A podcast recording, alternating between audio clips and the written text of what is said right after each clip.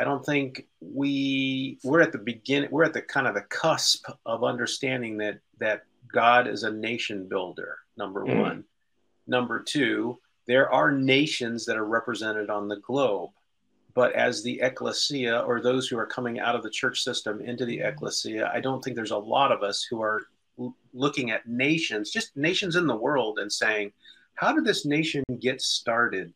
Hello and welcome to Unlock the Kingdom Within You this podcast explores the profound truth about what it means to be born into the kingdom, not a religion. On this podcast, we challenge the religious and denominational norms which shackle us from expressing the liberty of Christ by exploring the kingdom, the ecclesia, and citizenship. If you're born into the kingdom but lost in religion, then this channel is just for you. So thank you for listening and don't forget to subscribe. Yeah, I, I think uh, so. The, what I wanted to ask the both of you then when we're thinking about communities of the future, what core ingredients, in light of what we've just, some of the things that have been said, what are the core ingredients that we think must be uh, written into those communities of the future in order for them to think, uh, speak, and behave in such a way that is within the context of a nation rather than within the context of a denomination. So, what, what core ingredients do you think we would need to sow in order to produce the kind of communities that are not no longer limited by the caricatures of religion and denominationalism? What are, what are the, the things that we think that needs to be really embedded? And, I mean, I got to, I got to, in? yeah, yeah. Go ahead. Sorry, Ivan. No, go ahead. Oh, okay. Um, I got to thinking about like how do how are nations built? What systems help nations grow? What systems help nations sustain that growth and continue to grow? I don't think I don't think we we're at the beginning we're at the kind of the cusp of understanding that that God is a nation builder. Number mm. one. Number two, there are nations that are represented on the globe. But as the ecclesia or those who are coming out of the church system into the mm-hmm. ecclesia, I don't think there's a lot of us who are looking at nations, just nations in the world, and saying, how did this nation get started? What were the levers that were in place to help the nation develop its economy, its infrastructure, its operating system, and who influences and who has the power to make those decisions so that all those systems are working and humming along to help mm. grow that nation. I don't think, I think we're at the beginning stages of that as mm. the ecclesia. And until we take the time, it's it's going to come by two ways. One is through revelation. God's going to give us an understanding of what the ecclesia is and its function within the growing the kingdom. And then, secondly, he's going to take us into the nations and show us how nations operate and say, here's the kingdom principle behind this particular part of this nation mm. as it grows. Mm. Here's the kingdom principles behind the economic system that helps this nation grow. And then take that and and say, okay, God has given us enough revelation to say this is how the kingdom, this is how His kingdom grows. I think your example, Fred, in the UK and London, and what you guys have developed as civic spaces is a good example of some early findings and some early learnings about how you're growing the kingdom in that region. Right? You've got the mm, Civitas, the Civic Center, the the Enterprise Hub, and and uh, what's the other one? The Academy and the Academy Citizens Academy, right? So educational aspects that helps kingdom citizens learn what systems are part of the kingdom. And you've got, you know, I, could go on and on around that, but that's my example. So learning how kingdoms function, learning how they get ex- established. And the reason that this mm. is important is because of what Jesus says about discipling the nations. Again, discipling the nations, not discipling individuals one to one. That will happen but the main intent is discipling the nations. Go therefore and make disciples of all nations. That's a different. That's a different. Yeah, we're going to get onto that. Paradigm. We're going to get onto that. yeah, yeah, we'll get there. But, but it's really interesting how that fits. Yeah. When when you talk about building building nations, I think a good example is uh, Israel coming out of Egypt after 400 years and watching that process. I've often used this analogy of seeing someone, if you're an 18 year old and you're in that first group that came out of Egypt after 400 years, uh, and you're now out in the wilderness, uh, and you're faced with now Pharaoh and his army coming up on the rear, and you have mountains on either side of you. Uh, your whole thought process of survival is based on what had been ingrained in you by the slave mentality that you were raised in because you had been a slave up until a few days before that. Your mom and dad had been a slave. Your grandparents had been slaves. Everybody you knew were slaves. So one of the uh, we're talking about leaving church. That's what the name of my book. Is my, that's my shameless plug, I guess. Uh, uh, leaving, uh, just becoming, moving into the ecclesia that the Lord said He would uh, would build. But in that process, we have to recognize that people who are coming out of a system are now uh, having to go through the process that Israel had to go through, where it took 10 plagues, and you've heard this used before 10 plagues to get Israel out of Egypt, but took 40 years to get uh, Egypt out of Israel, you know, because they still carried with them the mindset. That's why it was so easy for them when there was a problem, say, hey, let's go back because we knew what to expect in bondage. We knew what to expect as a slave. We knew what to expect uh, on a day that we went, we might not have had our freedom, but we had some expectations. And that is the first thing that has to happen. There has to be this uh, detoxing, if you will, of a system to help people to understand really what they're into. It has to be a, a reteaching of how resources are used. They were told to take all of the uh, goods from the Egyptians when they left, and they had all of this wealth in their hands, but nowhere to spend it out there in the, in, in the wilderness. Mm-hmm. And the first time Moses goes away for a little bit, they take it and they make a golden calf.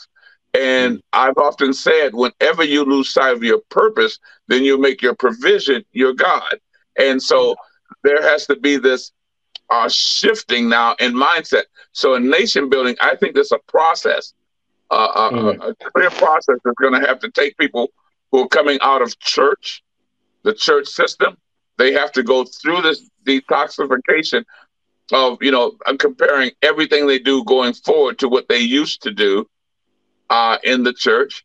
They have to understand uh, that how the wealth that has been used to support systems is now going to build nations and for the commonwealth of the body uh, of the of the of the nation when they start rethinking this, this is going to create some of the, the changes, but also become a, become the foundation for good nation building among uh, believers. To respond to that, Tim, I think I absolutely agree that there is a transition necessary for people to migrate. I think the key thing for me is in order for us to, we've got to see the end from the beginning. I think that's the key thing here. And seeing the end from the beginning is having a, a sense of, or a, a, not an entirely clear picture, but at least a sense of what the future is like and what ingredients do we need to sow now towards that future. So scripture says one man sows, one man waters, but God is the one who gives the increase. So I guess the question I'm saying is when it comes to communities of the future, what would we need to sow now that would give us an expected end that's connected to that fu- that that quality of those that future community. Now, you said something important. You talked about a young man leaving Egypt, for example, and you know that that young man would have spent 40 years in the wilderness. okay, right. Um, so in effect, he he would have spent 40 years within a context where there was supposed to be a, a shift that migrated them from slavery to citizenship that were a shift that would have moved them into, into nationhood. But the 40 years was a reflection of a delay in the process because they were throwing off certain things. And, you know, I've talked about authority, law, and government being the primary things that they're throwing off, which delays the process.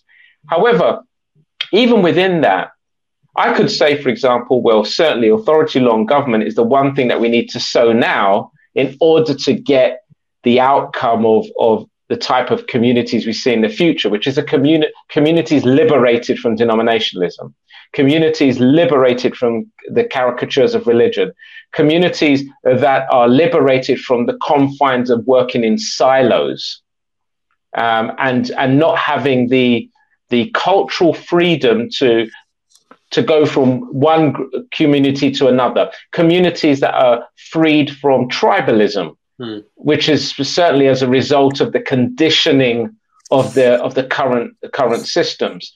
Is there anything else that you think that can be sown that will reap the full liberty of Christ that we may not see entirely in our generation, but we certainly will see in the next generation because of what we've sown and maybe what others have watered?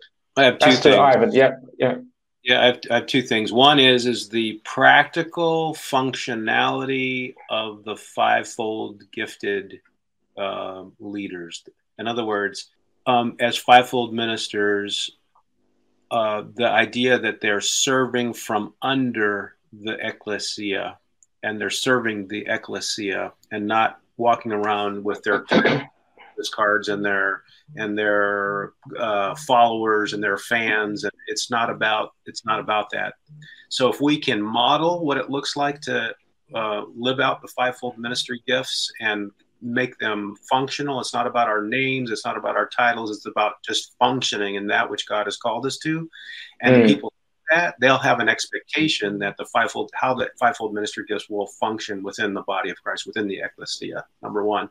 Number two, those that are called leaders, elders, uh, you know, both those Tim, you've covered this presbyt- presbyters and bishops versus elders. It's all the same word, right? So, the, how the elders function within a particular ecclesia and how they there's the plurality of elders if we can get that clearly manifest and operating functionally then the idea that one person has to carry the load will be toppled.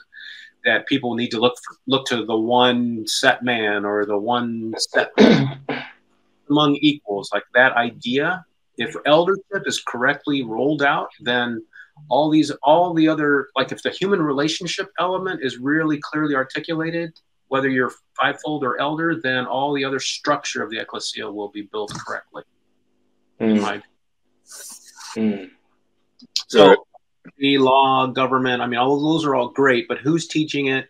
How are they teaching it? Are they tying themselves to the the ultimate authority of who defines what authority is and what law mm. is, government mm. is, or is it Jesus the ultimate authority, and we humbly let him teach us what it is is his law is his authority is his government and whoever teaches that fivefold or elders we do it with humility and we defer to jesus all the time this is his you know this is his interpretation and we're open to be questioned and we're open mm. to be challenged. It's not about us having the authority of definition it's jesus having the, the authority of definition. Mm. i think when you sow anytime you sow you sow with expectation. You sow uh, if you plant a garden and you want tomatoes you don't look for corn seed. You look for right the proper seed for the outcome you're looking for. That's number one. Number two, when you plant that seed, it requires certain care. You don't care for turnip greens the same way you do for okra. There's some similarities, but you still have to do this. You have to you treat how you're going to grow asparagus is different from the way you're going to do your tomato. Mm. Uh, so you have to understand that. And then the uh, the key thing that comes to me right now is that when you talk about authority, law, and government, and all of those components, uh, there are those who have to have a clear picture of that outcome, what that looks like in a nation or in a, even in a loc- locale, whatever. It needs to be a clear picture so that the seeds that are planted uh, will actually move towards that particular outcome. Otherwise, you could you could teach about uh, authority, law, and, and, and, and government. You can teach about that all day long, but it'd be like sitting down reading a book about tomatoes, but nobody ever having the opportunity to eat them. You know, uh, you really have to to build in the the, the process, the the ability to actually consume this thing at all of its levels. Some people will get it at its when it's already fully uh, blown, where others mm-hmm. Will come into it in its early stage while you're still cultivating it, but they'll get it there, you know. And so I think it's important that we have a clear picture of the outcome in every segment. And I believe this is where God raises up such a uniqueness in the body that in some individuals have a picture of this area. I, I look at our, our collaborative team. Uh, each of us have certain things that are just very clear to us, you know, and we're able to uh, really articulate that area. So the seed that is planted toward what that person is seeing has to be uh, uh, commensurate with what is going to be the outcome when that thing becomes ready to harvest. Uh, and the rest of us need to recognize that, okay, this is what is being grown, this is what's happening. Let's partake and help this thing become mature, if you will, mm-hmm. uh, in the nation. Um, you know, and I, I, think that's that's going to be a critical component going forward. Uh, yeah. I, I hope I'm making sense when I say that. Okay. Yeah. Yeah. Yeah. I, you, you know, I I think of the harvest, and I think of the harvest being plentiful, and Jesus saying, "Few laborers." Right. But when a laborer gets, re- when you start to recognize who a laborer is, that laborer needs to be trained on what seed has been, been planted. What are the expectations in terms of how often it's watered? Um, when does, how long does it take to mature to harvest? And it could be a field that's maybe has six different crops in it. And each laborer needs to understand they're called to a particular crop a particular part of the field, the terrain of that field, how that seed is harvested. I mean, there's all kinds of realities that uh, is in the in the farming and the planting and the harvesting of, of any kind of seed. And I think we've simplified it so much that we don't understand the complexity of it and the pattern that Jesus has given us to be able to effectively deploy laborers into the harvest field. I think right now what we have is kind of this one size, one model fits all when it comes to discipling or planting planting churches or making making disciples. That it's just created an ineffective, inefficient system for harvesting people into the church and building churches, which doesn't represent what the kingdom structure for harvesting, planting, and and uh, growing the kingdom seed um, is supposed to look like. So it's it's almost renew it's renewing our mind. What does it mean to now be a, a laborer in the harvest field of the to, to draw people into the kingdom? It's a different it's a different discipleship process mm. you opened up something there with that ivan that i think is interesting. Uh, we talked about being very definitive with the seed knowing what it's supposed to uh, come when it bring forth at the time of harvest. But you also start mentioning about the laborers, defining the laborers, and I'm wondering if that's a area where we, uh, an area where we have somewhat been deficient uh, when it comes to laborers, because again, that one size fit all mentality uh, sometimes creates an issue. Uh, as you know, I do some things with with houses, and and and I have different workers that I hire to do certain jobs, and I found out one day that there is a major difference between a finished carpenter and a rough carpenter. And, you know, when I had some things done and I needed some molding put in, I, of course, I called in the guy who I was used to, who was a rough carpenter. And believe you me, the finishing was rough. You know, I mean, not rough, yeah. right, because he did not understand uh, how to do that or even had the skill set to do that. Now, when it came to the rough end of it and getting things structurally sound, hey, he had it, knew it, and, and did it, could do it blindfolded. The yeah. point is now that I'm saying is that as we talk about the harvest and we start planting towards something, uh, scripture says one water, another, uh, one plants, another waters. I think we might have not spent enough time helping people to become comfortable in their role as either a planter or a waterer. Uh, yeah. When the when the tabernacle was being built, there were specific people with specific roles, skills, mm-hmm. and they had to do what they did, and then they got out of the way for the next group. And. I think sometimes what we have done, we've said, everybody, let's come on, we're going to make this happen. and you get people who have no desire, heart, or ability to do certain things, and it creates more of a problem than it does a solution. Yeah. So to so in order to summarize this, because I think it's been a really interesting conversation, I'm going to ask you to give me one characteristic that you hope to see in the future in the communities of our future. Or in future communities. One characteristic that you hope to see. Ongoing influence. Ongoing kingdom influence i'll put it that way. Okay so is that kingdom influence beyond the scope of that of those communities basically? Yeah um being able to uh by lifestyle and by example make a clear line of demarcation between what is of the world and what is of the kingdom of God. I think sometimes we want to go in and force people to go a certain path when I think the influence that a, a, a kingdom community would have in an area would uh, be one of such that people would take a look back and know that their decisions, you know, were not in alignment with the things of the of the kingdom. Okay, You know, Ivan? I'd say curiosity. If we have an environment of curiosity that's outside of four walls, but in the world, when we take people for walkabouts, what Australians would uh, would call walkabouts, and we are going out there to show people where God is already active and interested, with the idea of getting them excited about their gifts and their skill and their their education to be applied in that context. I think curiosity with the idea of providing walkabouts in your city, in your village, in your neighborhood, in your community. Great. So another question that we have, which we're going to be covering, I mean, there's loads of questions we're looking to cover at the event. Um, but one of the other questions we're looking at is how does an understanding of the ecclesia shape our communities?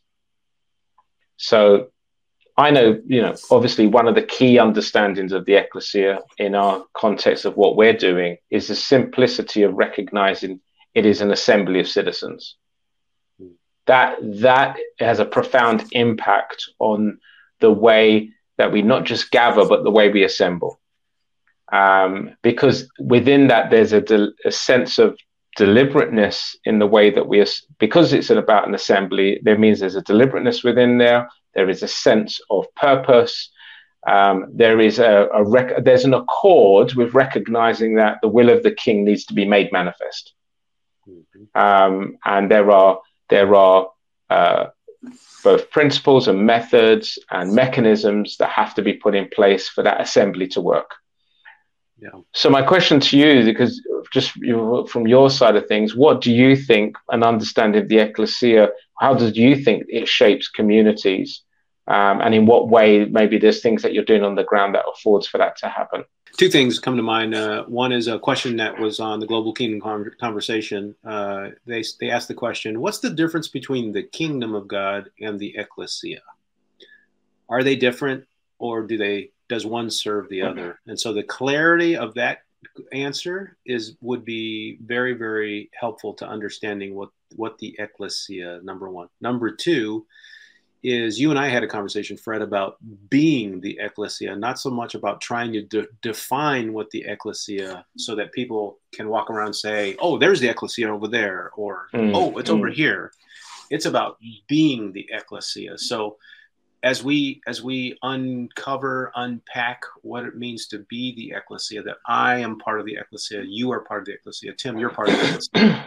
Um, that it's about uh, coming to a place of being the ecclesia and from that being we function in the in the uh, establishment of the kingdom of god so it doesn't become a stumbling block it's like it's like when jesus used the word ecclesia during the during that conversation with the disciples that as we've said over and over again the disciples already understood what the ecclesia uh, was because it's been being has had been used in historical times all the way through their time so they knew right away what the ecclesia was. Mm, and they knew that Jesus was intentionally using that word to define what his ecclesia that what is his Right. ecclesia that he was building right? So i think we need to get to a place where ecclesia is just a a word that's completely understood, uh, and it's just innate to expressing role in the government of Jesus, who's our King.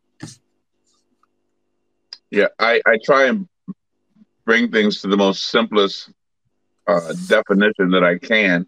And each time I do that, I realize that again, it has more tentacles that can be added to it. But when I use the term ecclesia, it is a called out body of believers who are given to legislate uh, the the will of the king and his kingdom on the earth. And uh, and understanding that as a lifestyle, as a as as a as a way to live out your life, uh, it has to become ingrained. It has to become second nature in the in the body of believers. Uh, and then again, that will drive what happens when they gather. Um, uh, they they will drive what happens when they come. It's instead of just coming together for a few songs and a few little things and going home you know, there are those gatherings that will be be like that. We just come together just to worship and just to be around each other. But then there's other times when you, they're coming together to strategize for a purpose, for a, a thing that has to happen within our uh, in their community, within families, and so forth. Uh, for example, uh, we recently had a gathering, and there have been some tragic incidents that have taken place in our community, and I use that as an opportunity to share that, you know, uh, we always are reactive when we see those things happen. We react that we see a, a guy uh, shoots his girlfriend. All right. We react when we see somebody else get killed over here. And we just react to those things. Okay. Uh, as part of the ecclesia, the third uh, of the values of the kingdom that I have taught is that the full expression of the Holy Spirit. Part of that expression is that He will show you things to come. He might not show you a specific incident, but you'll begin to pick up in the spirit that there's certain things that are brewing in the community, certain things that are happening. And that's where the ecclesia becomes very powerful in the sense that it can circumvent some of those things and begin to pray over those things and begin to get strategies from the king as to how to deal with those things, uh, even before they ever happen, or maybe even keeping them from happening, uh, mm-hmm. simply because you were there to to to to take watch over what is happening in a, in a in a community, what is happening in a neighborhood, what is happening in families. Uh, I recently got a call from a, uh, about a gentleman who's being released from incarceration, and it was because he had taken someone else's life, and there's already brewings of the uh, affected families, you know. And so I'm praying, you know, hey, look, let's deal with this, you know, let's begin to pray before anything takes place. The Lord would allow me to get that information, uh, not to say that, oh, I know about this going down, but no, now I have an opportunity now to go before the throne of grace, to find mercy and grace to help to make sure that nothing happens as a result of that, of whatever is about to take, uh, uh, coming as a result of him, him, being released. That's where I think the ecclesia will have such a uh, influence uh, in the in the in the in the communities, in the families, in schools, in business, and everywhere. Uh, I'm gonna say this, and I'll, I'll be quiet. Uh, the other night we had a prayer session, and and in that prayer, uh, my, internet connection was kind of spotty that particular night. I was like actually in my car and I was listening to the prayer. And as I pulled up in my driveway, uh, it was an opening for me to pray, and I prayed, and the Lord immediately began to get have me pray over our community and the hidden agendas that are behind the scenes and things that people are doing things for uh, self-serving against other parts of the community. And that's what I prayed, and I began to uh, deal with that very specifically in that prayer. 7:30 the next morning, there was a meeting that I was a part of, and there were governmental officials there who began to open their mouth. Not only were they uh, trying to hide the agenda, but they were speaking in such a way that they literally were contradicting themselves. Uh, they'd say one thing and then have to contradict themselves because they were trying not to expose what was really going on behind the scenes. I'm mm. saying that is because we're in a position to begin to intervene in those situations.